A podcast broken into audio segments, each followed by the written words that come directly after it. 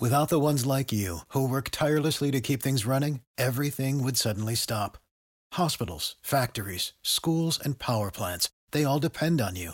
No matter the weather, emergency, or time of day, you're the ones who get it done. At Grainger, we're here for you with professional grade industrial supplies. Count on real time product availability and fast delivery. Call clickgrainger.com or just stop by. Grainger for the ones who get it done.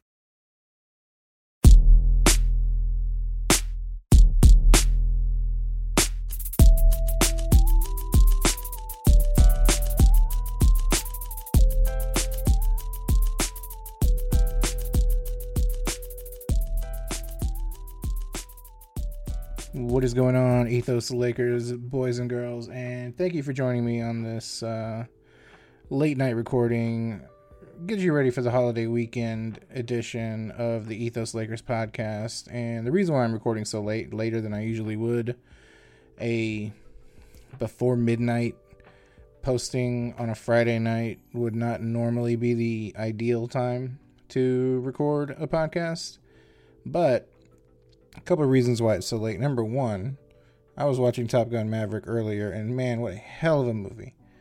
I don't know if you've seen the original Top Gun. It doesn't really matter that much if you haven't.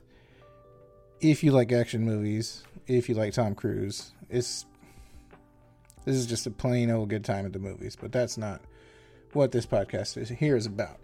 So tonight, May twenty seventh, two thousand twenty two. The Lakers have some relevant news. On the night that the Miami Heat extend the Eastern Conference Finals to a Game 7 after a wondrous Jimmy Butler performance, one for the ages. And we'll talk about that in a little bit here for the Ethos Heat portion of this uh, Ethos Lakers podcast because I'm recording solo and I can do what I want.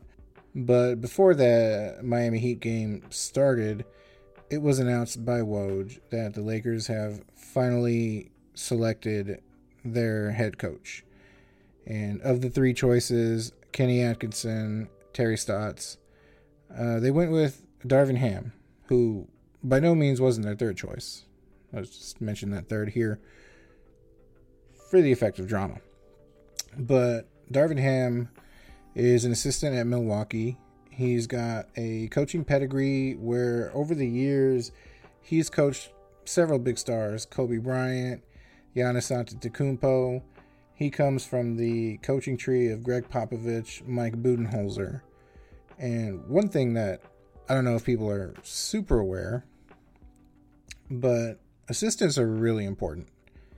I wasn't too keen on the idea of hiring Terry Stotts for the Lakers, but I would have been okay with Kenny Atkinson because from what I can tell, he's sort of the defensive architect of what it is that the Warriors do, and the Warriors do everything well.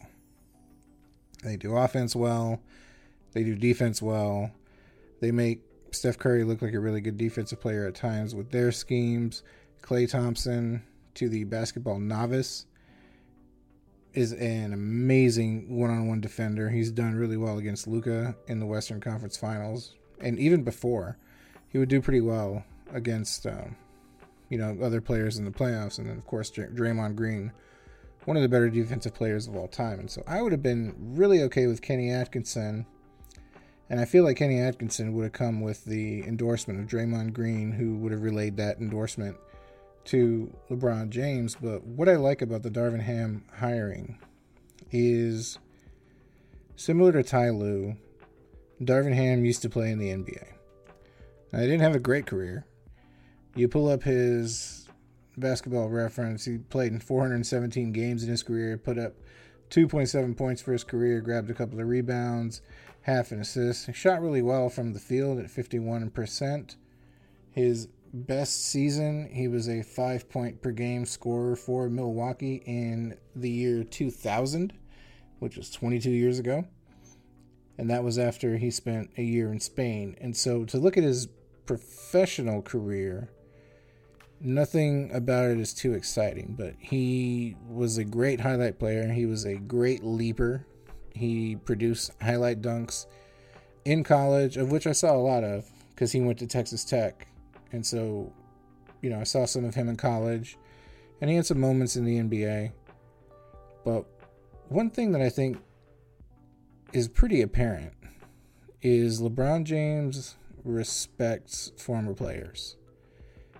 He respected Ty Lue. He really respected Jason Kidd, which is why I think Jason Kidd would have been a good head coach had he been given the chance. And so that's the reason why I wanted Darvin Ham was because the fact that he was a former player, even though he wasn't a great player, neither was Ty Lue. Jason Kidd obviously was an outstanding player in back in his day. And of course he would command the respect of LeBron James because of the way that he played, but yeah, LeBron really seems to gravitate towards uh, the former players, and those are the ones he seems to really like playing for. And so I think to get LeBron to buy in, I think with Frank Vogel, he bought in a little bit to the extent that Frank Vogel's a really smart coach. And I think to get the attention of a guy like LeBron James, you have to either be a former player or you have to be really smart, which is not something that David Blatt was, which is why that was a disaster the moment it started. I don't know how much LeBron ever really respected a guy like Paul Silas. I don't know how much he ever really respected a guy like Mike Brown. I think with Mike Brown, it was really early in his career as a coach, and so I think now he would probably have a little bit, a little bit more respect for Mike Brown as a coach. But that's a bridge that I think is long since been burnt with LeBron. But yeah, suffice it to say, big story of the night: the Lakers have chosen their head coach, and they have chosen Darvin Ham. I, for one, pretty happy with that choice. Remains to be seen what it is that his skill set is as a coach is. You know, like with Jason Kidd, you see that he's going to develop Luka, or he's going to work a lot with Luka. I think with Kenny Atkinson, it would have been similar to Frank Vogel in that would have would the philosophy would have been very schematic. And I don't know if that's the best way to reach a player like LeBron James. And let's be honest, to be the most effective head coach for the LA Lakers, you've got to get LeBron's buy in. And I don't even really know that, despite the fact that Luke Walton was a former player, I don't know that he ever really had LeBron's respect either. But one thing that does seem to be a positive sign is almost immediately LeBron James did tweet out congratulations for the hiring of Darvin Ham, which is not something he did for Frank Vogel, although he did attend Frank Vogel's uh, press conference when they, he was announced. But it seems as though this made LeBron happy, and that's really about all you can ask for in the choosing of a head coach for the Los Angeles Lakers. Now, among the things being reported is one of the questions that he was asked is how is he going to best utilize Russell Westbrook? And I think I think we're coming to a time in which we have to accept that $47 million is just too hard to move, especially for a player like Russell Westbrook who's not going to foster a lot of winning. And as crappy as it is to say, I think the Lakers might be stuck with just one more year of Russell Westbrook because, well, he hasn't opted in yet. He hasn't said he's going to opt in. Obviously, he's going to opt in. And that's going to make it really difficult in the free agent market when players like Zach LaVine are potentially available, players like DeAndre Ayton are potentially available. Jalen Brunson is going to be an unrestricted free agent from Dallas. There's several ways in which this team could go about getting younger this summer that they're just simply not going to be able to do this season if Russell Westbrook opts in, which he's more than likely going to. But moving on from that, let's take a look at what else is going on in the land of Lakers. They've been working out some rookies. There's talk that they might be able to buy themselves into the second round of the draft, which the last couple of years, you know, Austin Reaves, Talen Horton Tucker, they've been able to draft pretty well. Or in Austin's case, he was un, he was an unsigned or an undrafted free agent. So they've been able to manage to find, you know, diamonds in the rough really late in the draft or not in the draft at all. But I don't think any of the players that they've worked out is really worth mentioning, talking about. Especially since, I mean, the most interesting is there's a seven foot Taiwanese prospect who seems to be a good ball handler and a decent shooter. But I think that, and I actually tweeted this a little bit with one of the other ethos uh, writers uh, the other day.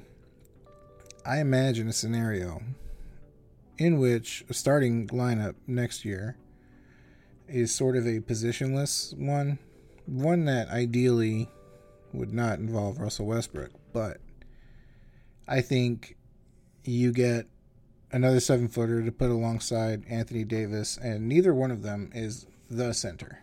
The center is going to be whoever's guarding the other player's tallest player. And for as much as Anthony Davis doesn't want to be a center, when they're playing Utah, who else is going to guard Rudy Gobert? Obviously, that's going to be Anthony Davis. So, as much as he doesn't want to be the center, for all intents and purposes, he's the center. But you can sort of fool him and maybe even fool defenses if you put a lineup that's got two seven footers and three ball handlers who are capable of running an offense. Not so much running an offense, but running a set. So, like, let's say the Lakers bring back Damian James, who was with the Lakers for a minute a couple of seasons ago, spent last season in Sacramento, was a really good shot blocker, was a really athletic player, good rebounder, decent pick and roll player. Wasn't a good shooter, but you didn't really need him to be. He was good defensively. You could put Damian Jones, Anthony Davis as your two seven footers. Then you've got three ball handlers who at any moment can be the de facto point guard. One of my favorite moments from HBO's winning time this past season when Jack McKinney was instituting his new offense and he put Norm Nixon and Magic Johnson in at the same time and they both looked at him and said, "Well, who's the point guard?" Well, the answer is whoever has the ball. And so if you have a lineup of two seven footers, I let's in a fantasy world say Damian James, Anthony Davis. Then you've got LeBron James. Then you've got Malik Monk. And then you've got Austin Reaves. For the ones who work hard to ensure their crew can always go the extra mile, and the ones who get in early so everyone can go home on time, there's Grainger, offering professional grade supplies backed by product experts so you can quickly and easily find what you need. Plus, you can count on access to a committed team ready to go the extra mile for you. Call, clickgrainger.com, or just stop by. Grainger, for the ones who get it done.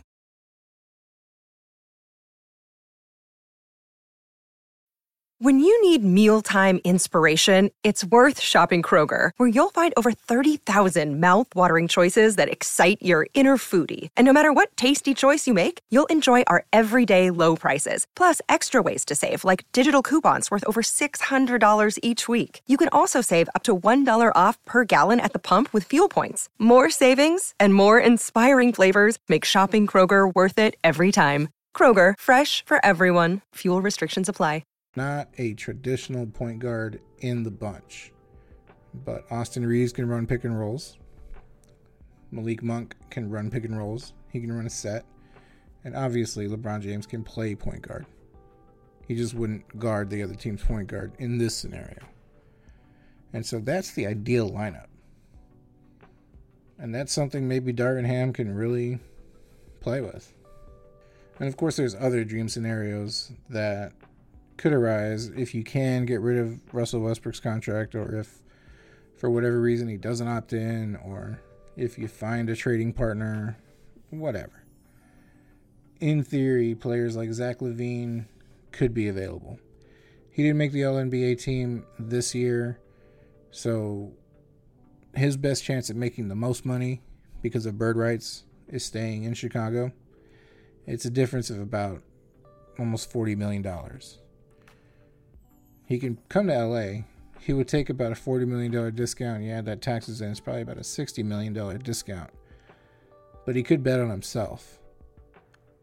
And if he plays in LA and he becomes an all star in LA, the next contract could probably be even bigger. That's your hope for a guy like Zach LaVine. Is you hope that he can take less money to come to LA with the idea that he's betting on himself for the next three to four years. And he signs a supermax later. And then you've got other all sorts of other kinds of nonsense that for the most part Ethan and I don't really pay attention to. We joke all the time about heavy.com and their insane articles. And so I'm bringing up this article just as fodder for us to laugh at right now because it's pure insanity. The headline reads The Lakers may have chance to make blockbuster trade for Nets star Kevin Durant. Now, earlier this week, NBA Twitter went insane after photos of Rob Pelinka were released where he was meeting or having lunch with Sean Marks, the Brooklyn Nets GM or president, not exactly sure of his title at the moment. And people were speculating a Kyrie trade because Brooklyn may not necessarily want to bring back Kyrie. Here's what's going on in Brooklyn. Not to say that Kevin Durant trade is impossible because really in this league with trades nothing is impossible. Or as Kevin Durant or as Kevin Garnett would say, anything is possible. But Brooklyn may not want to bring back Kyrie or they may not want to sign him to a max because of his unreliability. And Kyrie may see that as a slight and take it as insult and just not opt in because he does have a player option. He can walk away.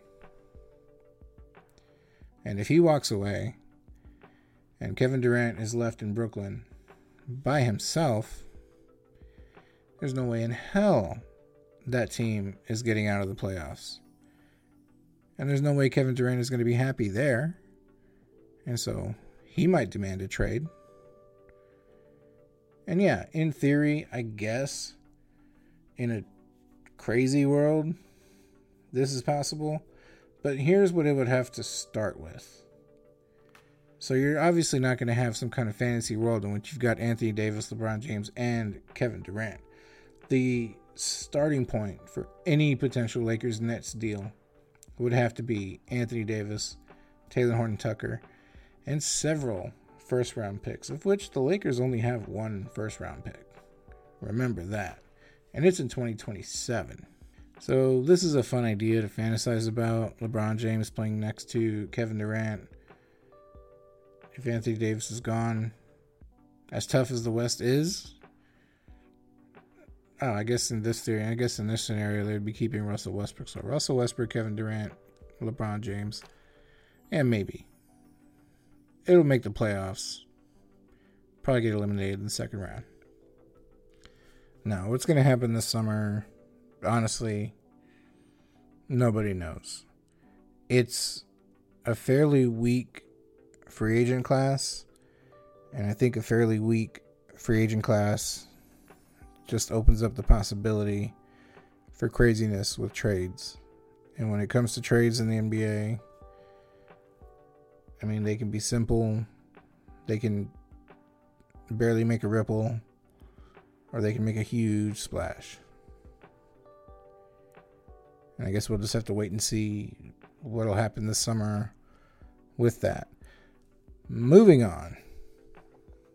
Earlier, I mentioned the Miami Heat forced a game seven due to a wonderfully masterful performance by Jimmy Butler to the tune of 47 points, 9 rebounds, 8 assists. 10 years after LeBron James had a masterful game 6 in which he scored 45 against Boston in Boston to force a game 7. Now, of course, this doesn't really mean that the Miami Heat are going to win Game 7. I was kind of expecting the Heat to lose tonight. I'm kind of surprised that they did win because Jimmy Butler's really hurt with that knee. You don't I didn't know how well his knee was going to hold up. Kyle Lowry. A video emerged yesterday of the Miami Heat arriving in Boston and Kyle Lowry just waddling off of a bus, just unable, completely unable to walk. And Kyle Lowry tonight, 18 points, 10 assists, 4 rebounds, a steal, and a block. and so Kyle Lowry had an amazing game as well.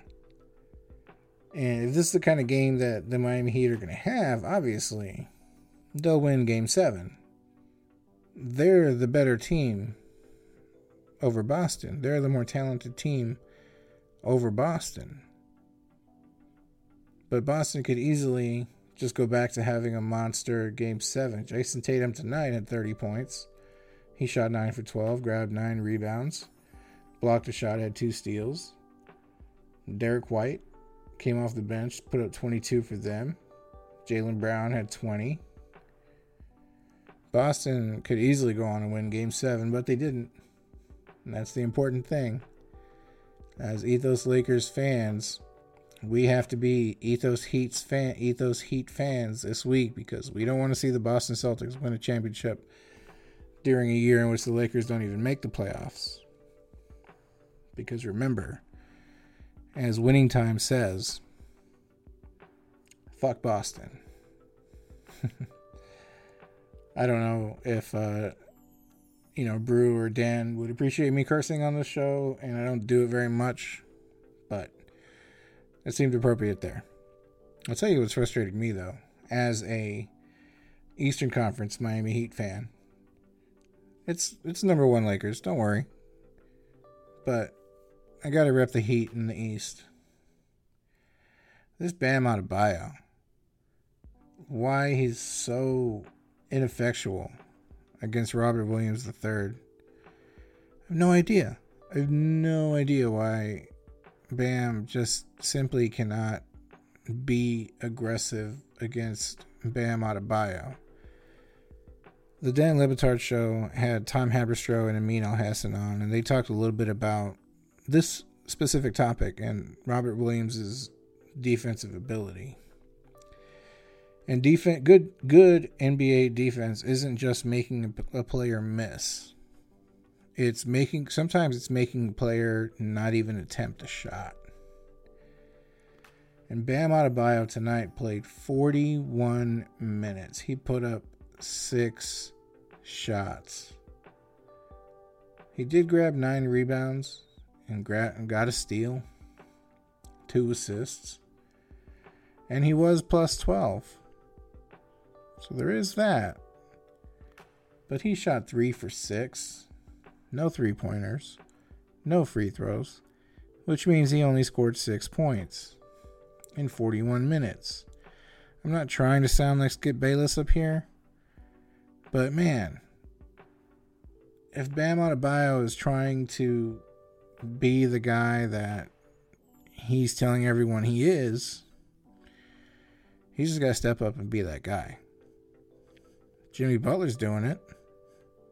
Kyle Lowry's doing it with a torn hamstring. I just don't know why Bam can't do it. But yeah, that's going to wrap it up uh, for this really short episode of Ethos Lakers. Thank you guys really very much for taking the time to listen to this show. If you're listening to it during Memorial Day weekend, thank you very much. We just wanted to get this episode out, like I said, to talk about the, you know, the Lakers finally chose their head coach. They chose it before the draft, just like they said they would. And I think they went with the choice that's going to end up making the most sense. And I think it's going to be the choice that's going to end up making whatever players are going to end up being on the roster the most happy. And so I think that also gives the Lakers the best chance to be a contending team next year. The West is really tough. I doubt there are any moves that the Lakers can make that you can definitively say they'll end up being the favorites. I think championships at this point for the next few years is going to come down to who can maintain their overall health the best and look at the Warriors this year. They were injured a lot earlier in the season. Draymond Green didn't play for most of it. but he's healthy now. And so is Steph Curry. And they're probably going to win the NBA championship. And kudos to them. But until next time, I'm your host for this solo edition of the Ethos Lakers podcast, JC DeLeon. You can find me on Twitter at JC DeLeon1. That's also my handle on Instagram and TikTok. You can follow the show on Twitter at Ethos Lakers, and that's also the Instagram handle for Ethos Lakers. And until next time, we are out. Thank you very much. Bye bye. Be safe.